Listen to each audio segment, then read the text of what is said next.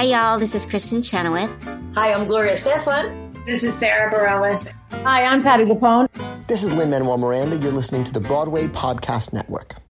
This episode is brought to you by Shopify. Whether you're selling a little or a lot, Shopify helps you do your thing, however you cha-ching. From the launch your online shop stage, all the way to the we just hit a million orders stage. No matter what stage you're in, Shopify's there to help you grow. Sign up for a $1 per month trial period at shopify.com slash special offer, all lowercase.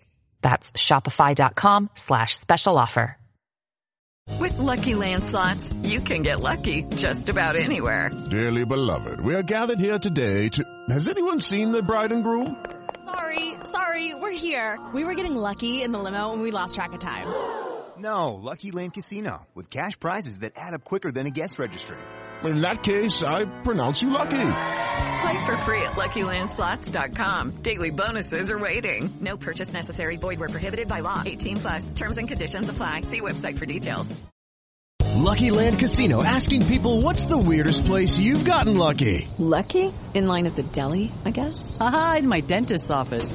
More than once, actually. Do I have to say? Yes, you do. In the car before my kids' PTA meeting. Really? Yes. Excuse me, what's the weirdest place you've gotten lucky? I never win and tell. Well, there you have it. You can get lucky anywhere playing at LuckyLandSlots.com. Play for free right now. Are you feeling lucky? No purchase necessary. Void where prohibited by law. 18 plus. Terms and conditions apply. See website for details.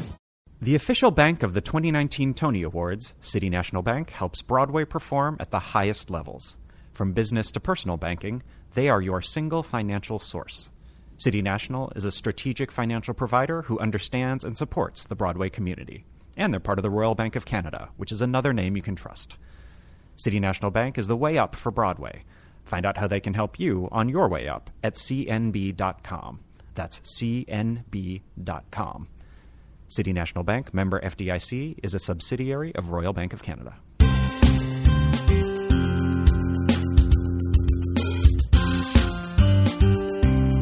Welcome to Stagecraft, Variety's theater podcast, bringing you backstage and behind the scenes with the stars and creators of the hottest shows on Broadway, off Broadway, and beyond. I'm your host, Gordon Cox. On this episode of Stagecraft, I'm talking to Rosemary Harris.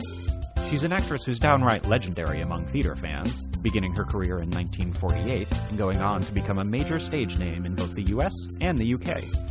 Here in the States, she made her Broadway debut in 1952 in The Climate of Eden and went on to be nominated for Tonys 10 times since then, winning in 1966 for her performance as Eleanor of Aquitaine in The Lion in Winter. On TV, she won an Emmy for her work in the BBC series Notorious Woman, and in film, she was nominated for an Oscar for the 1994 movie Tom and Viv. Plus, she played Peter Parker's Aunt May in director Sam Raimi's Spider Man trilogy. Now she's back on Broadway as Henry Higgins' mother in Lincoln Center Theater's Broadway revival of My Fair Lady. And in just a few weeks, she'll pick up a 2019 Special Tony Award for Lifetime Achievement in the Theater. She's here in the studio with me to tell us about working on Broadway now and how it compares to Broadway then. Hi, Rosemary. Thanks Hi, for joining me. Um, congratulations on your Tony Award. Oh, thank you so much. Yeah. I'm, I'm very happy about it. What did you think when it was first announced? Uh, well, I was told a few days before, Hmm. so uh, but I had to keep it secret because I mustn't let the secret out. I was thrilled to bits. I wanted to tell everybody and Yeah. stop, stop them in the street and say, "I wanted to tell you something," but I I had to keep quiet about it. So I was very sad, very thrilled. Yeah. Does it? How does does it mean something different to you, being sort of for your body of work as opposed to just one show? For Well, it's other one? wonderful in one way because my daughter Jennifer Yes, Ehle, this is Jennifer you, Ehle, who as you know, listeners will um, recognize. She has two Tonys.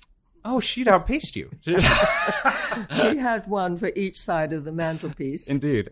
And now I can hold my head up because now, because I got mine a hundred years ago.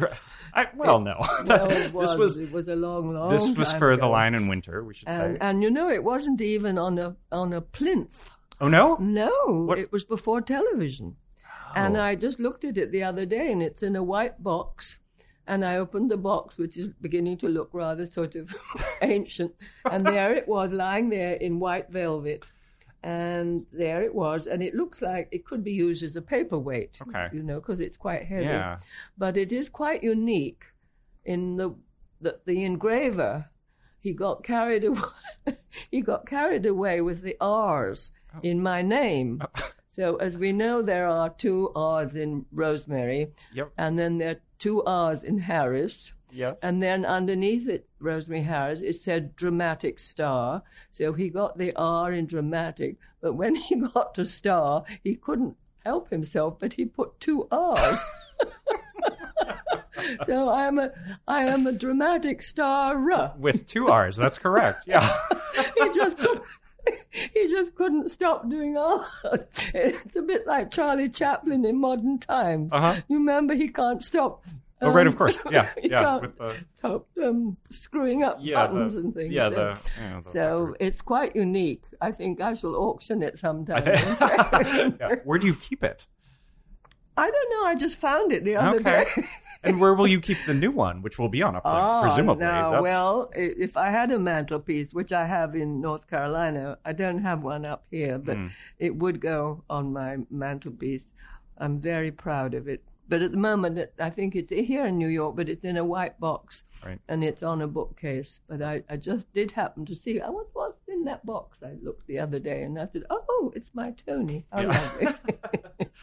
What has Broadway meant to you over the course of your career? How do you think of it? Is it a- Oh, it's Shangri La. It, it was Hollywood and Broadway. were- And when I grew up as a little girl, of course, I didn't know about Broadway when I was very small, but I mm. certainly knew about Hollywood because I went to all those Hollywood movies. Um, I was taken to them and loved them. I was always bored if there wasn't. I mean, I'm going so far back. There were sometimes movies that didn't have women in them. They were either silent films or something, and I was bored, bored stiff. But, but if Carole Lombard or somebody was in, immediately I was i- intrigued and interested. Uh, Broadway, I suppose I first heard about it.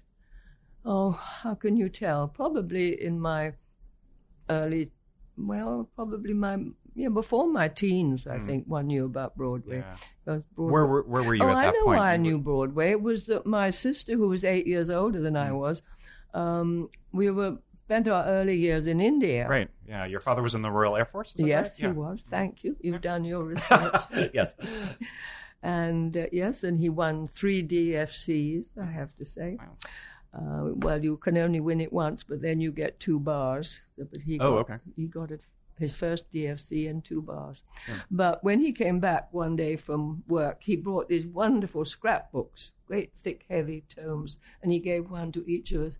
And my sister was collecting movie stars. She had these wonderful photographs. I don't know where she got them from in India on the northwest frontier, but Hmm. anyway, she pasted them into her book. And I didn't have any film stars, and I was rather upset about that. but I found, must have found some magazine, some society magazine, like the English Tatler or something, Hmm. and I couldn't read. I was too young to read.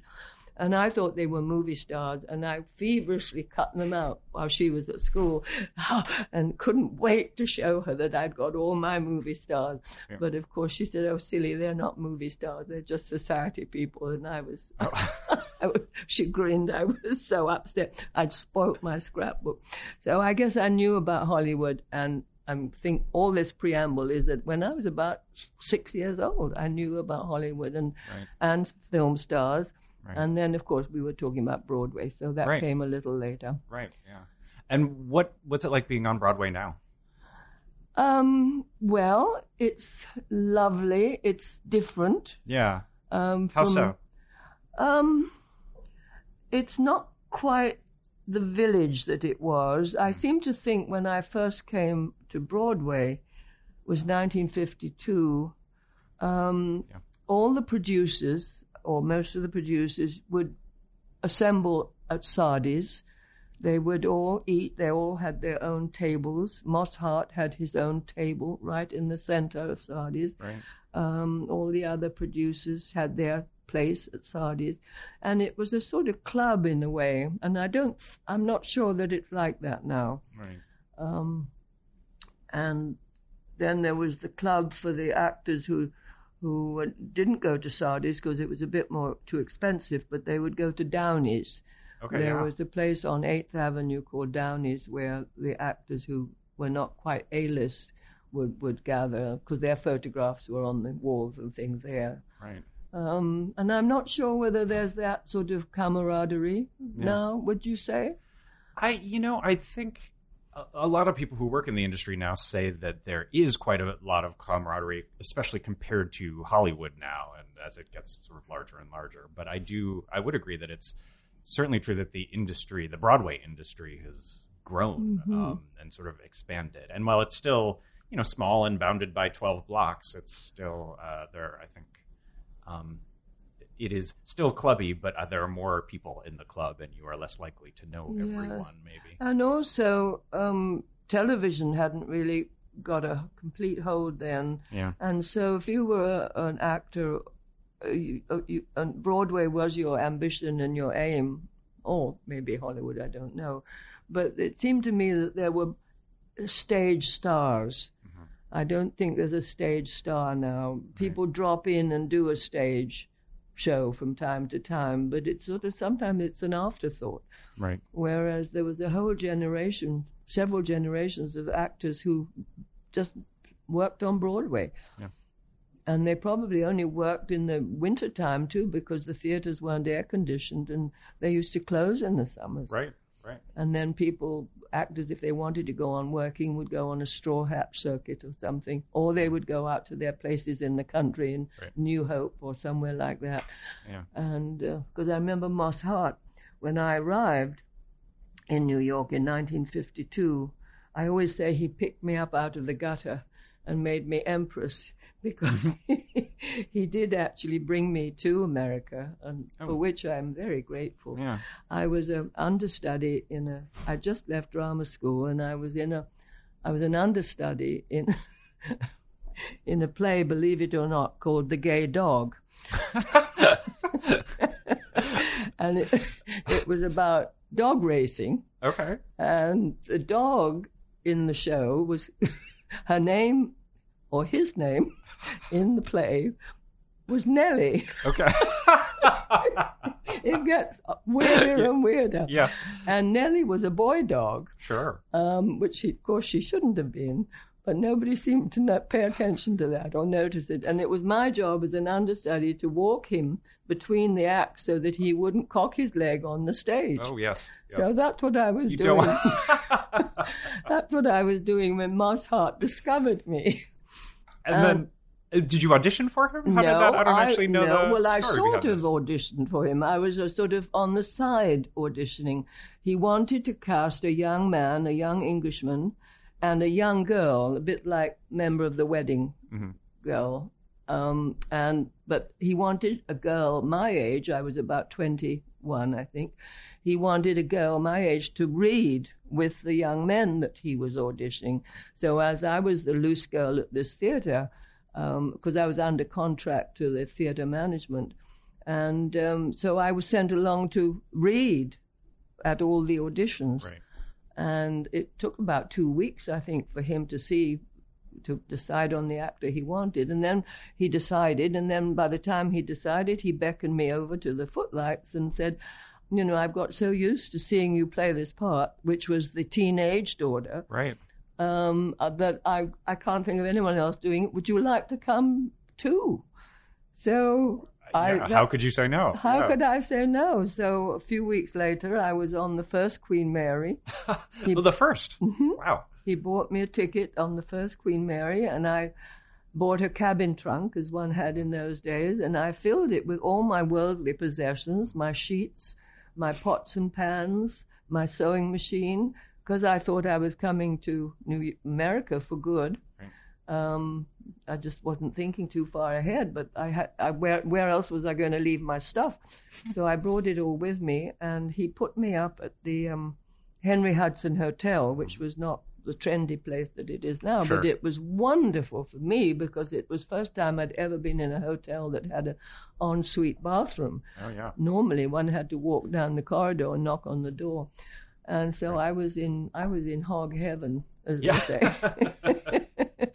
but the sad thing is that we had a tour, short tour um, Wilmington, Philadelphia, Washington. Uh, we were the first interracial cast to play Washington. Equity had closed the theater down because Wow. it wouldn't allow a, an integrated audience. Wow. And we had a mixed cast race. Uh, Earl Earl Hyman was in the Oh, cast. yeah, wow. Yes. And this play was called The Climate of Eden. Is that yes, what, is that the one? right, Okay. Yeah, and it all took place in British Guiana. Mm-hmm. And um, so, anyway, that was the tour. And then we came into the Martin Beck, Beck and sank. Oh. it only ran for two weeks. right. Oh. So, Um, but I'd got my taste. I'd had my bite. I got my taste of America and New York. And so I had to go back because I was under contract Oh, right. right. to um, Binkie Beaumont, who was an impresario. And uh, I think about five years later, I had joined the Old Vic, Mhm, and they right. came over, Right. and I came with them in Troilus and Cressida, I think it was, and we played the Winter Garden. And then I thought, when they went back, I said, "I'm this. I'm not going this time. I'm Right. I'm digging my toes in." Yeah, yeah. And you're here now doing. Uh, you've been in My Fair Lady for several months now. Actually, you joined. I yes, believe in September. I if I'm not joined the cast in um, September, I think it was. Yeah, and- Yes, I know time flies. I can't believe that it's it's coming. You know, it'll be a year. Yeah. Who would have Who would have thought it? And you're playing a part you've played twice before in some version or other. Um, you've, you've actually tw- twice. Is it or- more? No, twice before. I have played Eliza as well. Sure. But I've played Mrs. Higgins twice. Eliza in Pygmalion, Eliza in My Fair Oh Lady. no, no, no, no! I can't sing. no, no, no, no. yes, Mrs. Higgins is not a role that requires singing. No, it's true. it's. yes. I think it's the only non-singing role there probably is in a musical. There may be others. I ought, Probably are a few others, I ought to yeah. ferret them out. Yeah. Oh, That'll be your next role. now, I've, Yeah. now I've got my taste. I love being in a musical. Oh yeah, why? Oh, it's wonderful. Mm. It's a, it's the ensemble and, and, and all this. The, what is it? Put-ins. I'm learning Yes, all the new jargon. Yeah, you had to have a put-in rehearsal for listeners who maybe don't know what a put-in is. I mean, this is because the show is ongoing, and so Yes. you can't stop the show to No, rehearse new and cast they members. shuffle. and- They shuffle the characters around like a pack of cards, Yeah. and you never quite know who's on next, what's on first, and Right. and the audience are never disappointed Mhm. because whoever is taking somebody else's place is wonderful. Yeah. So I have I'm just filled with admiration. was it a nerve-wracking process, sort of, uh, you know, Well, catching to- up with? Uh, well, to with, begin uh, with, yeah. it was yes, it was about as frightening as anything can be because it was like trying to get on an express train while it was moving. but they were very sweet and gave me time, Mm. and I did have a put in. Um, and so you know the rest is rest is history, I suppose you could say. But what I I think I did say to someone, I thought, now Rosemary, don't worry about this. You've been around the block, you know we've had these awful nightmares where you wake you're in a dream that you haven't Yeah. worked on your part. You, you don't know what the script is. Yeah, the you actor's don't- nightmare, right? Yes, Yeah. exactly. And I said, this is not going to be the actor's nightmare. Hmm. I am going to be prepared. I am going to know my words. So I made absolutely sure. And I thought, if I know my words, what else can go wrong? Well, nothing, touch wood, has gone wrong. but what threw me a little bit was that I'd been in plays where there was furniture and things like that. And hmm. my first entrance, there was no furniture. And I wasn't quite Oh. sure why I was walking in one direction or the other. Yeah, it's a bare stage when you come on. And there was no fun because they always say if you know the words and, and don't bump into the furniture, but there wasn't any furniture to bump into. So that was a little alarming, but um, I thought I know my words and the worst the worst can't happen. Yeah. And it didn't and, and I'm just so happy. I'm still working on it. Mm. Um, I find it fascinating. And I I love it. I have it turned up in my dressing room, full full blast in my dressing room. Oh, the the speaker for the what's going on on stage. Yes, yeah. I love listening to it every night. Yeah. And then I go out and watch on the monitor the. Have you Mhm. seen the show? Yes, Oh, yes, So you know what I'm talking Yeah. about. That wonderful "Get Me to the Church." Uh-huh. Oh, yeah. Uh-huh. and quite often I creep out of my dressing room and watch it on the monitor because it just makes me laugh and chuckle Yeah. so much. And everyone is wonderful.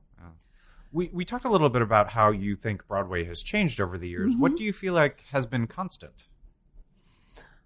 Um, well, it compared to the West End, it's partly to do with real estate. You know, Yep. in, in the West End, the theatres are also spread apart Yeah.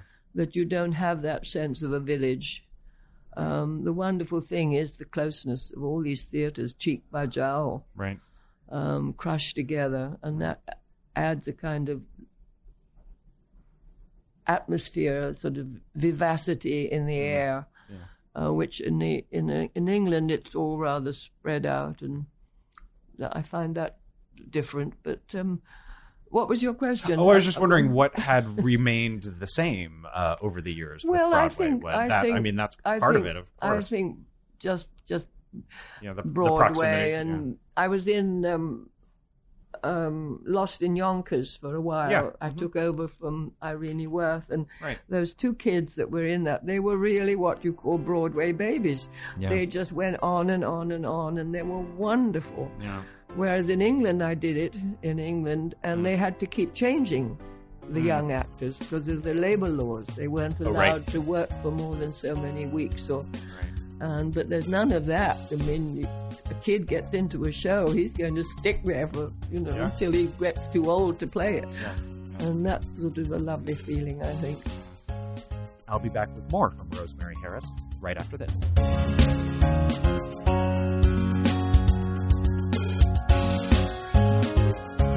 Theatergoers, you should know that City National Bank is Broadway's bank. Since 1954, City National has been passionate about the performing arts and is proud to be the official bank of the 2019 Tony Awards, the role of a lifetime. City National spotlights relationships. In fact, to them, financial success is not about who you know, but how well they know you. From business to personal banking, they're your single financial source. Find out how City National is the way up for Broadway at cnb.com. That's cnb.com. City National Bank, member FDIC, is a subsidiary of Royal Bank of Canada. And we're back with more from the Tony winning Rosemary Harris. Do you consider yourself an actor who espouses a certain technique? Are you uh, uh, I don't know. Um, do you consider yourself a method actor or uh, or Uh, another kind of- do you- no, you- I'm I'm I'm still I'm still working on it. I'm still learning. Um, I don't know. I, I had a wonderful teacher. I Mm. did go to drama school for a year. yes, at the Royal Academy Yes, of Dramatic Arts. I'd, yeah. Been I'd been in the theatre without going to drama school. I got a job in a local little theatre company. Just got paid my bus fares and gradually worked. And where was this? Was this in London or no, in- no, no, no. It I was living with my grandmother and Okay. great aunt, and they lived near a little seaside town in England called Bognor Regis. Okay. And it had a pier. Hmm. And on the pier was a theatre called the Roof Garden Theatre. And that's where I got my first jobs. Yeah. But I just got paid bus my bus fares. Wow. And it started with small parts. It was changing the play every week. Oh, wow. Um, Yeah. yeah, so it Right. was, it was but I, I loved it. I loved every minute of it. And then I gradually worked my way up. I never left one job till I got another. Sure. And then the next job I got was in Bedford, and that was twice nightly, weekly rep. We did the play twice a night, Wow. a different play every week, but one got paid twice as much. so that, that was good. Yeah. But all this was happening. You had to provide your own costumes, all your own clothes. There was no wardrobe mistress or wardrobe or Hmm. anything. And I kept on doing that for quite a while. Went to Margate and then Eastbourne Hmm. and different places, each time going up the ladder a little bit. Yeah. And when the final thing was, I was at a theatre in Margate and it was about to close up, and the man who ran the theatre wanted to put on Hamlet. Hmm. And he p- wanted to play Hamlet. And he hired a young actor from London. I was I was a bit disappointed because I thought, well, maybe I was the sort of the resident juvenile and that I would get to play Ophelia, but I didn't. My nose was pushed out of joint, and a girl came down from a drama school, and I was given the player Queen, which was a nice part, but it wasn't Ophelia. But the luck was that the young actor that had been hired to play the player King had just won the gold medal at RADA. Ah. And we talked, of course, in the wings and chatted away. And he said, You know, you really ought to go to drama school. You ought to go to RADA. And I said I'd never really thought of it, but he said, "Well, I'll talk to Sir Kenneth Barnes," and he said, "I think you should go." Sir Kenneth was the principal. Yeah, right. So I got an interview with Sir Yeah. Kenneth Barnes, and um, not an aud- well, I guess I did an audition, and I had plenty of parts to choose from. Right. You know, I'd done lots of roles, so I just trotted out my quite different parts, and I did them for him, and he accepted me. Right. And the next thing I knew, I was at RADA. And what did you learn there that you've carried with you uh, At to this day? Yeah, or in sort of early well, in your days I'm coming as to you were that. Teaching. Yeah, around the, teacher garden. that you were Well, the first with. thing yeah. was voice. Uh, you know, I, Oh, hadn't, uh-huh, I yeah. hadn't had any voice training. Right. And I didn't know anything about voice training or rib, rib, rib reserve or Yeah. how to breathe or anything like that. And that was very important. Right. And I would practice all my voice exercises in the train. It was an hour and 40 minutes to go to RADA from my grandmother's house. And I would come back on the train at night with an empty carriage and I would sit there doing my voice exercises, frightening away anybody else who might want to get in the carriage. Hmm. But the other thing was there was a wonderful teacher there, the last play I did. Her name was Mary Duff. Hmm. And she taught me really everything I knew. She was extraordinary. And I try and pass on the things that she taught me. Um, and then when we left, we all kind of left, and she said, Now you all think you know everything, but if you ever want to work with me, just remember my phone number is Bayswater 4962. And that stuck in my You mind. still remember, yeah.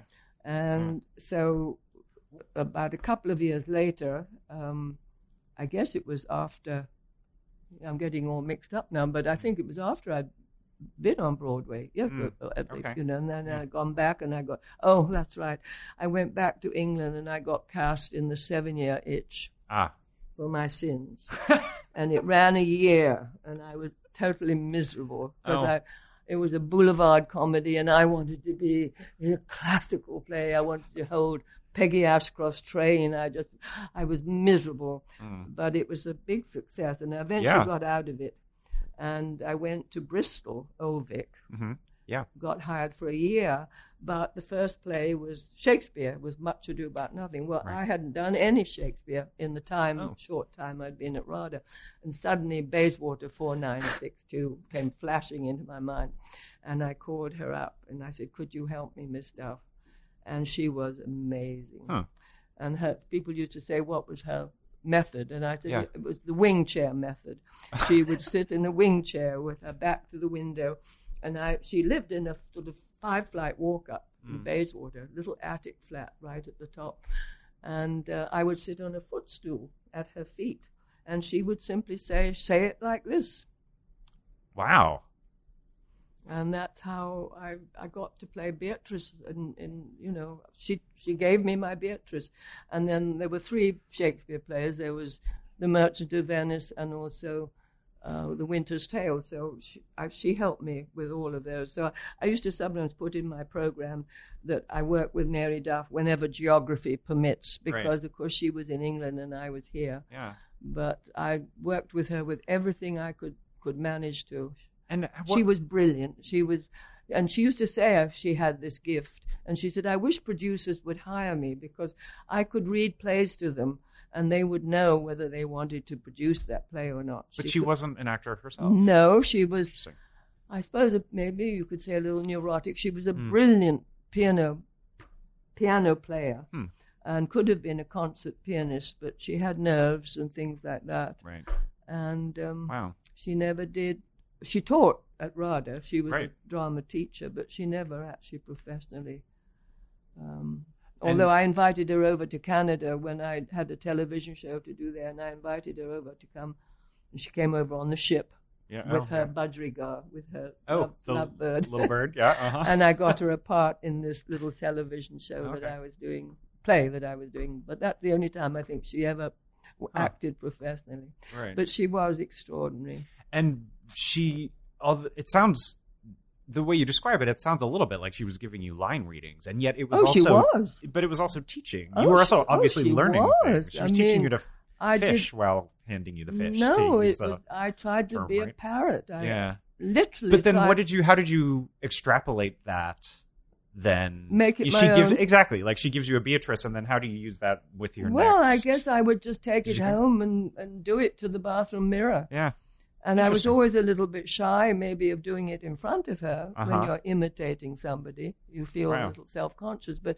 when I was alone in the bathroom, in the bathroom mirror, I was, you know, it was Yeah. no problem at all. yeah. So I always, you know, when someone says, "Oh, a director mustn't give you a line reading," it- it's a wonderful shorthand Mm. because you can get, you understand. The other thing she always said was, "Don't give me dictionary meanings of words." Mm. She said, "People think that they just because they say the words that the audience will understand, but it, the tone Mm. that you say something in Right. that conveys the meaning." She was always going on about the tone, and I was explaining this to a a friend of mine, and I was, she was Ukrainian, and I was saying, tone, tone counts, tone counts. And then she'd say, well, of course tone counts. Ask any dog. because you can say, Right. um, bad dog, bad dog, bad dog, and he'll Right. run around wagging his tail. Happily, You yeah, know, right. and so it is the tone that Yeah. conveys the meaning. So if I ever do any teaching, which is not very often, Mm. I always stress what tone are you going to use? Mm. Right. And I think that's important. Do you find that acting has changed over the years in terms of how people approach it and how they study it? Have you noticed? Um, yes, I think certainly. I think English actors have become much better film actors Ah. because they didn't have a lot of practice in the 30s, Right. 20s, and 30s. And people's accents are getting awfully good. Mm. American actors are getting awfully good at English accents, and vice versa. Yeah. Which wasn't originally, you know. Right. But I think that that has changed. Yeah, yeah. What do you consider your most memorable stage role? Role? Role, yeah. What's Hmm, there's such a lot. Mhm. I guess I think I felt that I'd really made it when I played Ileana opposite Sir Laurence Mhm. Olivier. Mhm. Uh, I thought I really don't need to push myself anymore. I think I've, I've, is it acme? Is that a word? I think I've, yeah. and I loved doing it so much. It was a wonderful production of Uncle Vanya Mm-hmm. and uh, I was so proud of myself that he had chosen me. Right. I think that was what thrilled me more than anything. Right. Yeah. How have you found you've done a lot of film and TV as well? How have you found that your uh, screen work kind of overlaps and fits in with your stage work? Do you? Oh well, it's it's it's. I realize it is different. I was afraid of films. Um, I hadn't done any really to speak of, Mhm. uh, partly because I wasn't always the first choice. And by the time that anybody got around to asking me to be in a film, I had a theatre job, so I wasn't Right. always available. Yeah. There might have been some parts I might have got, but I didn't get them because I'd already was working. Um, sorry, what was the question? My mind is Uh, racing back. Yeah. Um, well, just sort of how you found your work on screen. Oh, that's sort right. Well, I your- was self-conscious. I must admit, I was self-conscious to Mm. start with. I, Yeah. I wasn't sure that I liked that camera pointing at me, um, and I wanted to say, well, if you could turn it way the other way, I think Right. I'd feel much happier. I never felt shy in front of an audience. I just, I Mm. think actors don't. They just suddenly feel.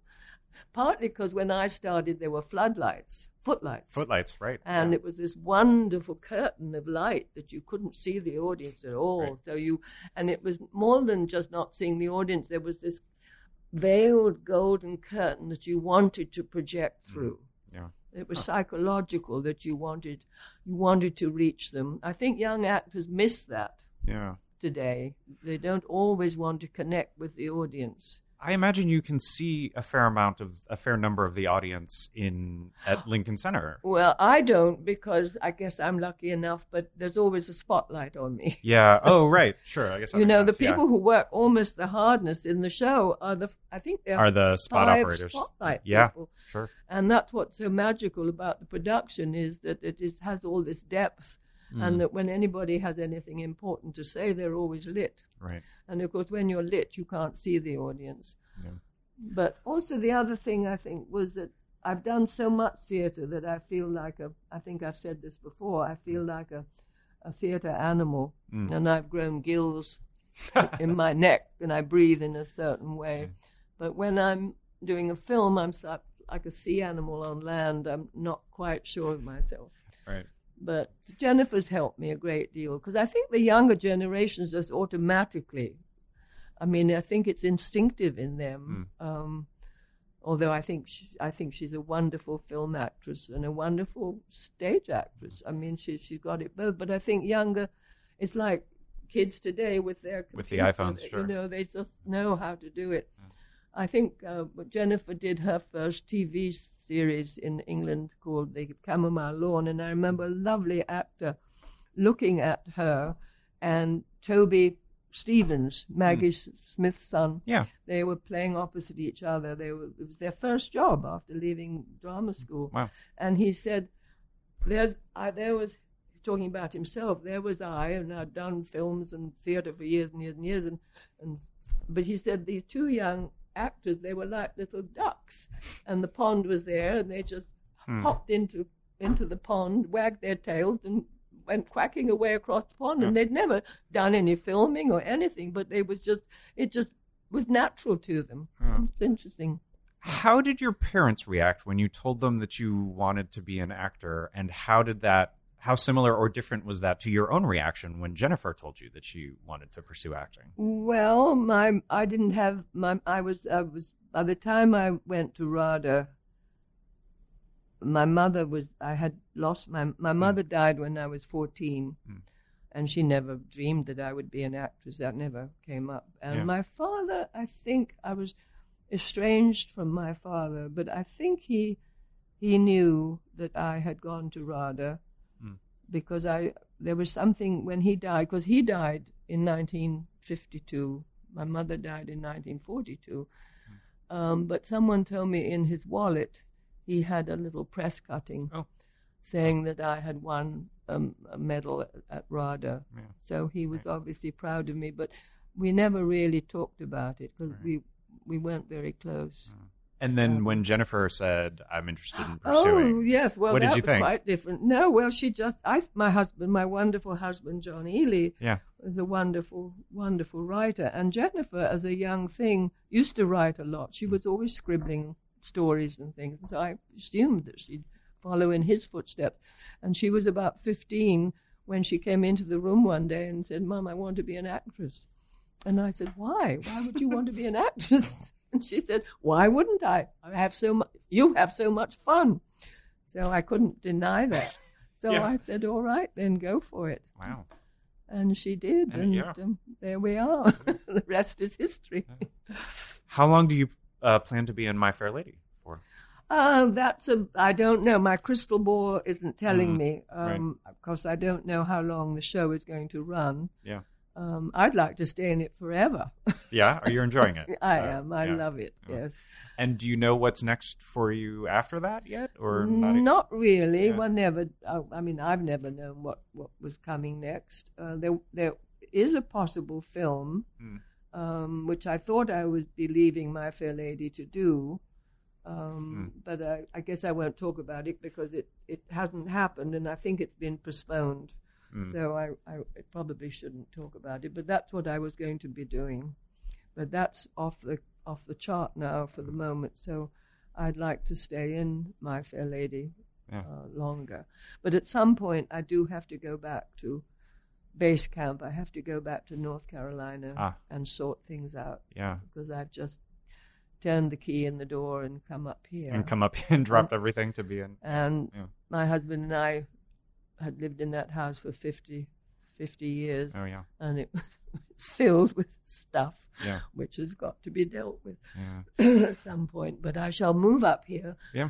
and live here because it's near Jennifer, Yeah. of course. And then presumably you will be now close enough that Broadway will become you'll be a regular on Broadway again. Well, You'll I be- hope. I mean, I don't know how much longer I'm going to be around, but I would hope so. Are some other jobs waiting in the wings would be fun. Are there any roles that you haven't yet played that you would love to? Oh well, there are a lot that have gone by me, Mm. of course. Um, I'm not, there are not many parts left for a woman my age. Mm. Um, of course, I could contemplate playing a man like like sure Glenda. Like Glenda, yeah. I have to think, are there any men's roles? But Mhm. um, no, I don't. Well, there have been lots that I would like to have done, but I couldn't fit them in. Right. Um, yeah.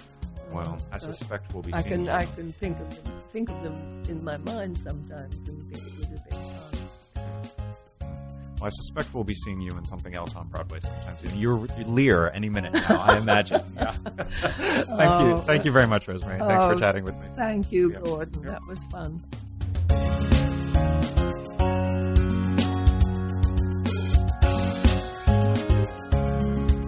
That was Rosemary Harris, recipient of a 2019 Special Tony Award for Lifetime Achievement in the Theater, and now starring in Lincoln Center Theater's Broadway revival of My Fair Lady. If you like what you've heard on this and other episodes of Stagecraft, we'd really appreciate it if you would rate and review us on Apple Podcasts and subscribe there or on your podcaster of choice. And calling all podcast fans, I'll be in Nashville from May 31st through June 2nd for the first Pod X conference, bringing together your favorite networks, podcasters, and podcasts all in one weekend. I'll be back with another new episode next week, but until then, see you at the theater. With an unrivaled passion for the performing arts, City National Bank is the way up for Broadway. With a 65 year commitment to the entertainment industry, they have unique insight that other banks do not. Center stage, backstage, offstage. City National works behind the scenes, helping others to elevate their performance. The official bank of the 2019 Tony Awards, City National proudly backs Broadway and all of its supporting casts. Get to know them better at cnb.com. That's cnb.com. City National Bank, member FDIC, is a subsidiary of Royal Bank of Canada. Hey, it's Leslie Odom Jr. here on the Broadway Podcast Network to tell you about the Rise Theater Directory, a program of Maestra Music. Rise is a national online resource designed to connect and empower backstage and administrative and creative theater professionals from underrepresented backgrounds. If you work or aspire to work in the theater community, this can help you find your next project. And if you hire theater professionals, search the Rise Theater Directory to find your next team. Create your profile now and get more information by visiting risetheatre.org. That's theater with an R-E, R-I-S-E, T-H-E-A-T-R-E dot org because only together we rise. It's time for today's Lucky Land horoscope with Victoria Cash. Life's gotten mundane, so shake up the daily routine and be adventurous with a trip to Lucky Land. You know what they say. Your chance to win starts with a spin. So go to LuckyLandSlots.com to play over 100 social casino-style games for free for your chance to redeem some serious prizes. Get lucky today at LuckyLandSlots.com. Available to players in the U.S., excluding Washington and Michigan. No purchase necessary. VGW Group. Void where prohibited by law. 18 plus. Terms and conditions apply.